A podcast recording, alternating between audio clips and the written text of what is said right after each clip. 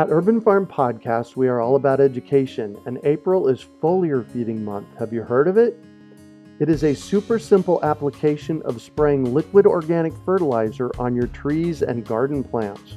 The leaves, branches, and trunks are incredible at absorbing nutrients. And if your soil isn't great or your pH is off, foliar feeding is a quick and long lasting fix to get your plants the nutrients they need. Want to learn more? Join us for our free online webinar on how to apply this amazing process to your gardens and fruit trees. Visit urbanfarm.org to sign up. That's urbanfarm.org. Greetings, urban farmers, gardeners, and healthy food visionaries. Farmer Greg here, and welcome to the 718th episode of the Urban Farm Podcast, where every day we work together to educate and inspire you to become part of your food revolution. Today on our podcast, we have someone who can explain how to pick the best indoor garden for your needs. We're talking with Angelo Kelvakis about indoor garden systems. Angelo is a graduate of Loyola University Chicago, where he studied environmental science and published research on nutrient uptake for plants. During this time, he also managed the EcoDome Lab, where he ran the aquaponics system, which supplied fresh produce and fish to the Loyola Farmers Market. How cool is that? After graduating, he worked for several indoor farm companies, helping them get started, and finally was an early employee of Rise Gardens, where he works today. At Rise, he is both the director of research and development and a horticulturist, where he is in charge of the Rise Lab, focusing on nutrient design, plant growth research, and algorithm development. Welcome to the show today, Angelo. Are you ready to rock hydroponics? Yes, I am. Excellent. So I shared a bit about you. Can you fill in the blanks for us and share more about the path you took to get where you're at today? Yeah, I would love to. So uh, speaking on the ecodome, that's kind of where I dipped my toes into urban agriculture as a young 18 year old going into college. I was desperately looking to acquire a new personality and I stumbled across this massive greenhouse structure on campus. Ooh. And I thought to myself, that'd be cool if I could work there. And so I dug my heels in in school and I talked to the right people and I applied three or four times. And eventually I got accepted into the urban agriculture program under Kevin Erickson. Hold on. There's an urban agriculture program? Oh, yeah.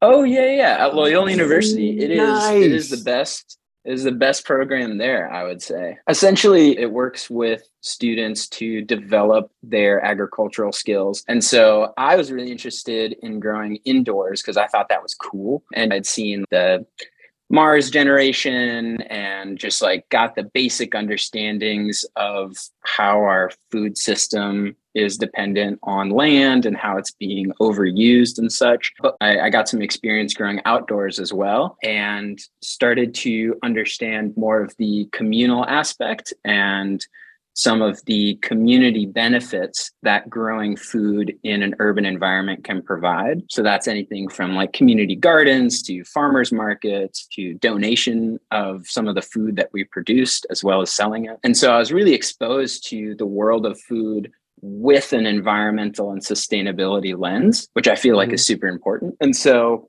there I got exposed not to hydroponics, but to aquaponics. I was able to hang out with the tilapia and understand closed loop systems. Uh-huh. I really just got excited about how technology can be applied to agriculture and how those can lead to sustainable developments. Can, yeah. can you just say quickly what aquaponics yeah, yeah. is? Yeah, yeah. So aquaponics takes two different parts. So there's growing plants in water, which is like the hydroponics aspect, and then there's an aquaculture aspect, which is just basically fish farming. And so essentially what you're doing is you're feeding these fish. Usually people use tilapia, and the fish are giving off waste into the water. And mm-hmm. then the plants that are interacting with that water are taking up those nutrients and cleaning the water for the fish. So it's a really good input output system. And just from a sustainability perspective, it's like, hey, you can get super fresh tilapia in Chicago harvested that day at the Loyola's farmers market. So How it was cool. cool. We actually have an aquaponics course at Urban Farm U. Oh, no way. That's yeah, awesome. so if you if you go to urbanfarm.org, the front page, there's our courses. There's an aquaponics course. So uh, that's very cool. There's a few places that I worked along the ways before getting to Rise, but once I showed up at Rise, it sort of filled that niche of you know going from these huge indoor farm systems that are great for certain things but truly allowing people to grow their own food and have control over their own food system is what really attracted me to the product and also just getting to do science every day was awesome for me. Right. Amen to that for sure. Janice tells me there was an epic moment in your origin story about an indoor farm in Las Vegas. Yeah, yeah. So when I first started, there's only three of us, and me and my other coworker Sully took a trip to Las Vegas to visit some indoor farms. And what really surprised me was the scale of these farms mm-hmm. and how it was functioning more like a factory. It was this this moment of like I'm very impressed with the engineering side of things, but at the same time, it was a little off putting of like, oh, this is just industrial agriculture all over again. Yeah. And so it also sort of cemented the concepts of scale of agriculture and how you really get a lot more sustainability from agriculture when it's smaller scale. Mm-hmm. So many different reasons. And so that was a an aha moment for me. Cool. So you work for a company called Rise. What do you guys do? We manufacture indoor hydroponic farms or gardens, and they look like bookcases essentially. And on each level, you can grow plants inside. And so the main sort of business model is that we provide you with education, with hydroponic nutrients, and with pre seeded plant pods to take a lot of the guesswork out of indoor hydroponic gardening. Our CEO and founder, Hank, he started the company because it was basically during the winter time, just like super depressed that he couldn't garden. Uh, and he mm-hmm. was like, I guess I'll try hydroponics. And when he went to the store to search and try and find a hydroponic system that fit his needs, they're all kind of like ugly PVCs and everything was targeted towards cannabis. And so for him, it was like there's this huge educational gap and need for, for garden. And so he wanted to make a very pretty garden so that people would actually want to live with this garden. So there's a lot of options out there for us to look at the different indoor and outdoor hydroponic systems. I have a tower garden what question should we be asking ourselves before we jump in and buy one? The very first place I would point someone that's new to indoor gardening would just be the size of the garden. And when I say size, it I do mean the actual square footage and the height and everything to make sure it can physically fit it inside your house. But more importantly, I would always recommend people start thinking about what are the actual plants that you want to grow. Oh, um, and so there's there's a lot of different types of gardens out there, and most of them are little tabletop units where you can grow things like basil and lettuce, and it's really just used for leafy greens and herbs. Hmm. And those you can fit on any countertop, obviously. But if you're looking to grow more substantial plants, then you really want to look at what I would call floor units. So these are units that are taking up two to three square feet. They're stacked vertically, and we're talking at least inches from the light. Um, and so, what that allows you to do when you have these larger systems is grow fruiting plants like tomatoes, peppers, plants, etc. Mm-hmm. And the once you sort of figure out what you want to grow, the next thing is, well, how much of that do you want to grow? And so if you are actually trying to replace your diet and replace like your grocery bill, you might end up needing multiple of these gardens in order mm-hmm. to achieve your goals. And so I would just start, even before you look at these gardens, think about what are your food needs and how can a garden facilitate those needs? Because we get asked a lot because we have these little we call them blank or experimental pods where you can grow your own seeds, not necessarily the ones we provide. Mm-hmm. And when people are using those, they're like, oh, yeah, I put like a pineapple seed in there. And it's yeah. like, oh, that that's that's not going to work. Or they're, oh, I want to grow an avocado tree. And so there there is a general sense of scale of plants that you should at least try and investigate before you get started to make sure that you're on the right path forward. So that's kind of just the very first aspect, which is just the shape. There's other important aspects like the lights and the nutrients and stuff like that as well. So tell me about your system. Can you paint a picture of what it looks like, how much food you could grow? Yeah, absolutely. So we have two different types of gardens that we sell. We have the tabletop unit, which I described as it's pretty small. It's about like one square foot or so. It basically they all kind of look like IKEA furniture. That's the design principle that we tried to adopt. The design principle of just this nice light pine wood with this sort of stark white basin that has these interchangeable trays. And then all indoor hydroponic systems, they rely on their lights uh, and so we have these specialized LEDs that help to highlight the plants that you're growing. We wanted to focus on modularity. So the other garden that we have, we call it our family garden, is actually interchangeable. You can start with one level and then you can actually add up to two more additional levels on. T- and why we wanted to focus on that modularity is because we understand that for some people, this is an intimidating process of mm-hmm growing plants.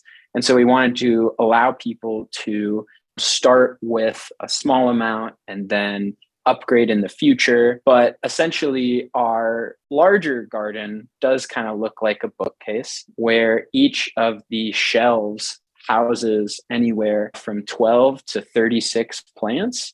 Wow. Uh, yeah, you can really grow a lot of food in it. And the big thing that we're trying to focus on right now from not only research and development side of things, but also just a communication side of things is basically teaching people how to maximize the growth of their garden. And a lot of the times people will kind of jam everything in there and then it's too compact. And so they learn and they realize, oh, I should space out my tomato plants so I don't have this thicket of tomatoes. Um, but each of these levels like i said can can house 12 to 36 plants but it's broken up into these tray lids and what i find nice about our system i have a background in running larger systems and so mm-hmm. i tried to talk with the engineering team about some of the important design principles of running a small farm essentially in your house and one of them is being able to shuffle around your plants. It's really important for spacing oh. them out.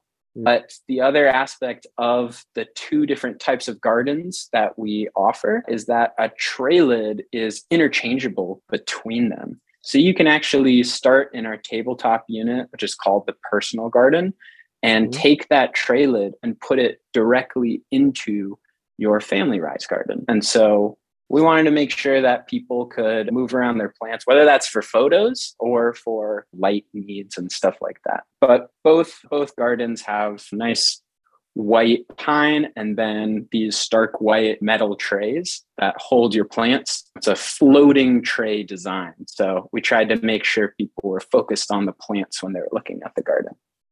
And what are the different components of an indoor garden yeah, yeah. So kind of like I said before, there's there's a few components that you should really focus on when you're looking at hydroponic gardens. The very first one that you should always pay attention to are the lights.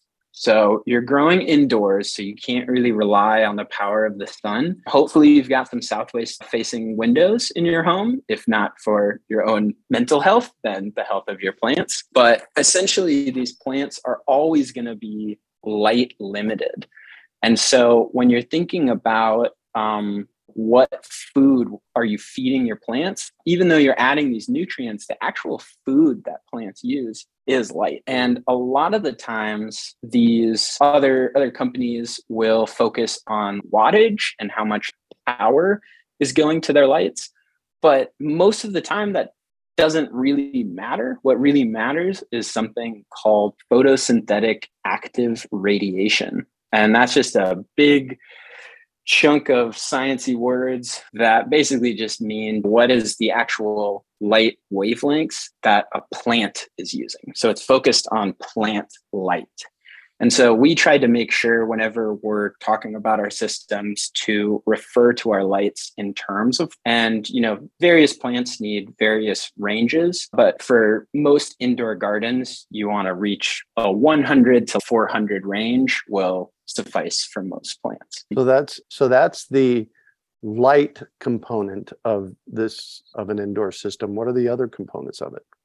After you get your plant the food it needs to to actually grow the next thing is supporting it with all the nitrogen and phosphorus and potassium that it needs and mm-hmm. so when you're looking at the hydroponic nutrients that you're getting you should always get nutrients with the garden if you just did light and water, you're going to have some very yellow plants. But a lot of people are new to hydroponics and there's a lot of complex chemistry, but it really boils down to a few key components that will set the beginners to intermediate to advanced growers. And when you look at hydroponics, very different from soil. The nutrients are coming to your plants in a very different way. And because of that fact, you need to pay attention to the pH of your water. When you're doing hydroponics, you have these nutrients that are, they're not really in the most ideal form without the pH component. And what that means is that your nutrients should always come along with some way of controlling or changing or measuring the pH of your water. And to try and quickly summarize what your what your goal is, you're basically trying to lower the pH of your water just a little bit. The ideal data point is 5.8 most of the times, but you're trying to lower it just enough so that all of these nutrients that you're adding are actually available to your plant. And that's at a, a that's at a that's at a pH of 5.8. Yes, yes. Wow. 5.8. So it's pretty acidic. Your tap water, depending on where you live, can range a ton. But when you are dialing this in and you get it to 5.8, all of these nutrients become available to your plants. And one of the most common issues that we'll see from, from people who are new to hydroponics is they're adding all their nutrients and stuff, and then their plant still looks nutrient deficient. And why that is, is because they aren't correctly balancing their pH mm. and basically putting the plant in an environment where it can even consume those nutrients. So even though they're in your water, you have to make sure your pH is correct. And so when you're looking for different hydroponic nutrients or gardens or what have you, you should also be aware that you can't just simply buy the nutrients. You have to understand a little bit what your end goal is with relation to pH and managing your tap water we're having some challenges with our well. We just moved to North Carolina. Ah. And one of the challenges is, and I thought it was going to be a problem for my plants, is our pH coming out of the well is 5.8. Oh, that's great for hydroponics. so that was a valuable piece for me to learn today. Great. Yeah. It might taste funny, but your plants are going to love that water. For speaking on the water, too, tons of people have issues with their tap water. So they'll use various water softeners and stuff like that. And we get a lot of questions around like, what's the best water to use? Mm-hmm. Um, and I always try and point it from the perspective of sustainability first. We get a lot of people that are like, oh, well, I'll just use bottled water and it's like, oh no, you have seven gallons of water you need to continually cycle. Like, like it's just, it's not you know sustainable yeah. to approach it that way and so we made sure that our nutrients from rise were focused on being accessible to any type of tap water and so by including that ph buffer as well as focusing on the nutrient blend um, we tried to position ourselves to have accessible nutrients i'll say right. the, the last little bit is truly the structure of the unit i was saying that our system kind of looks like some IKEA furniture. And we spent a lot of time and effort designing the look of our garden because something that I think is super important when picking out a garden is the fact that this is like your new roommate that makes a lot of food for you, I guess. Really nice roommate. Uh-huh. Um, uh-huh. but you have to live with this thing. And so the lights can't be too bright and it can't be too loud and it has to look a certain way that's actually going to make you want to approach and interact with it. And for some people, that's not the case, and you can totally DIY a system. Um, but it would just be something that I would bring up to consider when you're shopping around. It's just what's the aesthetics of the garden itself. Yeah. I just pulled up your website, risegardens.com these are nice looking gardens. Ah, thank you. yeah, we're trying to position ourselves as the the nicer looking garden. Um, mm-hmm. Um, but that's very objective. So we still get people complaining, but can't please everyone. yeah, there you go. There you go. There you go. So we got our garden, we got it set up. Uh, what kind of maintenance does it take? And can we do this all year round?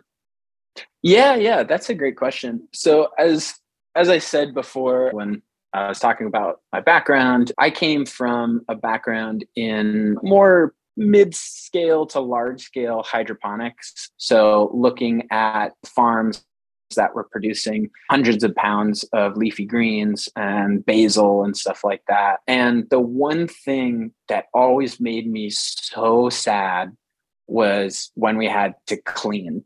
And it was just the worst day by far. And so I I think that for every gardener, whether that's indoor, outdoor, hydroponic, whatever, mm-hmm. the the annual maintenance and the seasonal maintenance has to fit your lifestyle, or else you're going to hate the hobby. And whether that's cover cropping outside and mulching and composting or whether you're indoors and you have to perform a deep clean on your system and you got to scrub some nasty parts. Uh, it's it's really important to understand how long is that going to take you and what are the steps that are involved to clean it. We're very used to automated cleanings of our appliances like a dishwasher or oh, yeah. you know an oven where you can just burn stuff off and so it can be a little shocking when it comes time to clean and you're like oh this is kind of gross. And so I would say, not to deter any new people, but I would say, you know, just be realistic and expect to take anywhere from 30 minutes to an hour every, like, I don't know, let's say six months mm. to perform a deep clean on your garden. And it's not just to keep things clean, but the plants need a semi sterile environment in order to grow properly. And you're also going to want to refresh your hydroponic water because you'll have plants build up over time. So oh, it's good aesthetically. You don't want people coming over and being like, oh, your garden's got leaves everywhere. That's kind of gross. But it's also really good for your plants and your plant health and deterring pests and stuff like that. So I would always say if you are shopping around, pay attention to the physical structure and think through how uh, you're going to physically disassemble this thing and clean it. And I love to do research before I buy something. And so I would recommend reaching out to that company and asking them, how long does it take? Do you have any videos of someone cleaning this garden? So you can kind of understand if one garden is harder to clean than the other. I'm assuming you have those kind of videos on your website. Then. Yeah, yeah, we do. And we also have instructions on how to clean it and stuff. So if someone is interested, we will gladly share those yeah. videos. Some of them I made. So you could see me cleaning a garden nice. and being sad again. Yeah. well, I'm on your website and the pricing is quite competitive. I have a tower garden and I know what tower gardens cost. And so yeah. I'm impressed with the pricing. You can find out at risegardens.com. Yeah, that's honestly first for me to hear. We usually get people complaining that it's too expensive, but knowing that you have a tower garden that makes sense just because until you have a product, it's hard to estimate how much one will cost. Right. Um, but I'll say that with increasing prices of food at grocery stores, I would say that I've run the numbers for Rise and I can speak to other indoor farm pricing as well. And when you look at the cost of growing your own food, whether that's outside or inside, mm. it's starting to make a lot more sense financially. And that's kind of across the board, especially when you get into specialty produce.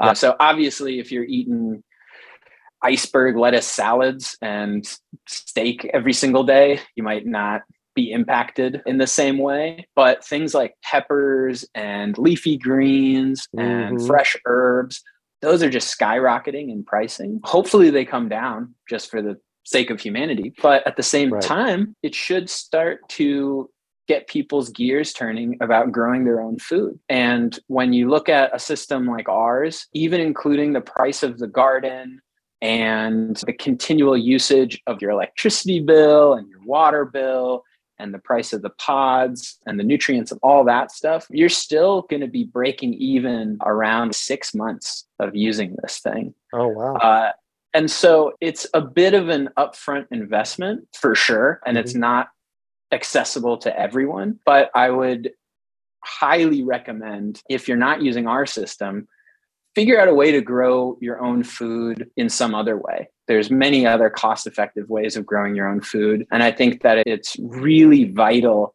for us as a food system to try and think about our own resiliency.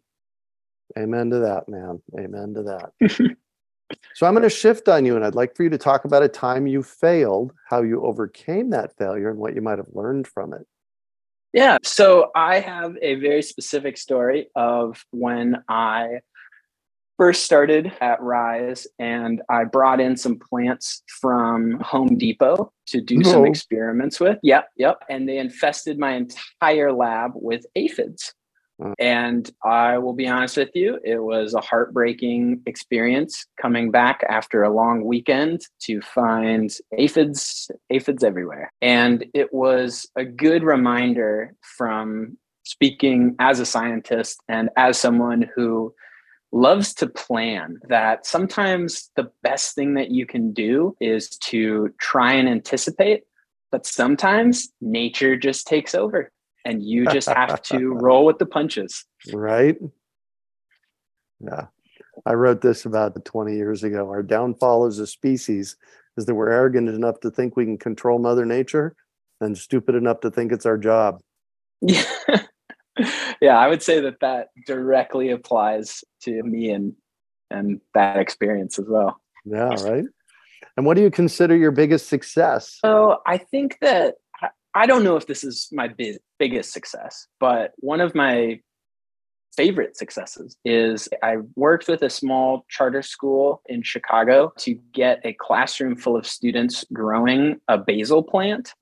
And I have not been this happy in a very long time, but this this I think they were third graders kept interrupting this Zoom meeting we were on uh, because she was so excited that her basil had sprouted and that she did something and just the dear look of love on her mm-hmm. face that she had accomplished something it struck me straight through the zoom meeting like i'm not even in the same room as this person and yeah. it was just a powerful experience and a good reminder that plants can have that effect on people light people up, right? Yeah, good, yeah, good exactly. That's part of why I do what I do. Yeah, I appreciate you know, to, it. To light people up about this stuff. What drives you? I think what drives me the most is thinking about food waste. It just makes me so mm. upset. And the figures and the data points I've learned from school really, I would say, motivate me, but also can be a little disheartening sometimes. But I think it's an important problem for us to tackle as a society. And if you could one book for our listeners, what would it be and why? Yeah, so I recently finished a book about houseplants that I really enjoyed called The New Plant Parent by Darryl Cheng. It's a very modern to taking care of houseplants, but he does an amazing job of creating this detailed diary around how to care for a plant. And I think that coming from someone that is just on the edge of being a millennial, I think that plant parenthood is something that a lot of my friends and relatives and people that I work with are into. And I feel like this book has a really good foundational knowledge for people mm-hmm. looking to care for their houseplants. Nice. Yeah. And that that could definitely be overlapped onto edibles, right? Oh yeah, yeah, of course. You know, lettuce, Talks about light and yeah, yeah. Yeah, exactly. It's a plant. A house plant's a house plant. Just yeah. sometimes it, it can house. be a garden plant, right? Yeah, exactly. Yeah. What one final piece of advice do you have for our listeners? So I try to think about what really motivates me and how I feel about food systems. And I feel like being self sufficient should always lead back to community. I think that mm. we can support ourselves and support our own food systems, but ultimately making any lasting change always requires the help of others. That doesn't necessarily mean you need an entire town of people, but that could be your neighbor or even your family members. I think mm-hmm. that community is one of the most powerful tools that we have as human beings. Awesome. Awesome. Awesome. Thank you so much for joining us on the show today, Angelo. Yeah, thank you. And how can our listeners get a hold of you? Yeah, so if you follow us on Facebook and Instagram at Rise Gardens. We have a great community there. I host monthly Ask Me Anythings, as well as we're launching a new educational series that keeps coming out. And so if you're looking to interact with me through one of those or just interact with our Rise community, looking us up on Facebook and Instagram is the best, best way to do that. Great. Your website is risegardens.com. Perfect. You can also find show notes from today's podcast at urbanfarm.org forward slash rise gardens. We hope you enjoyed today's episode of the Urban Farm Podcast. Remember to listen for tips, advice, and resources to help you on your journey with urban farming. You can find us on the web at urbanfarm.org or send us an email to podcast at urbanfarm.org. In the words of Vincent van Gogh, great things are done by a series of small things brought together. Be encouraged that with each lesson learned and skill developed, you are one step closer in the direction of your dreams. One of the first things that many of us learn when we start to garden is how to water and fertilize the soil.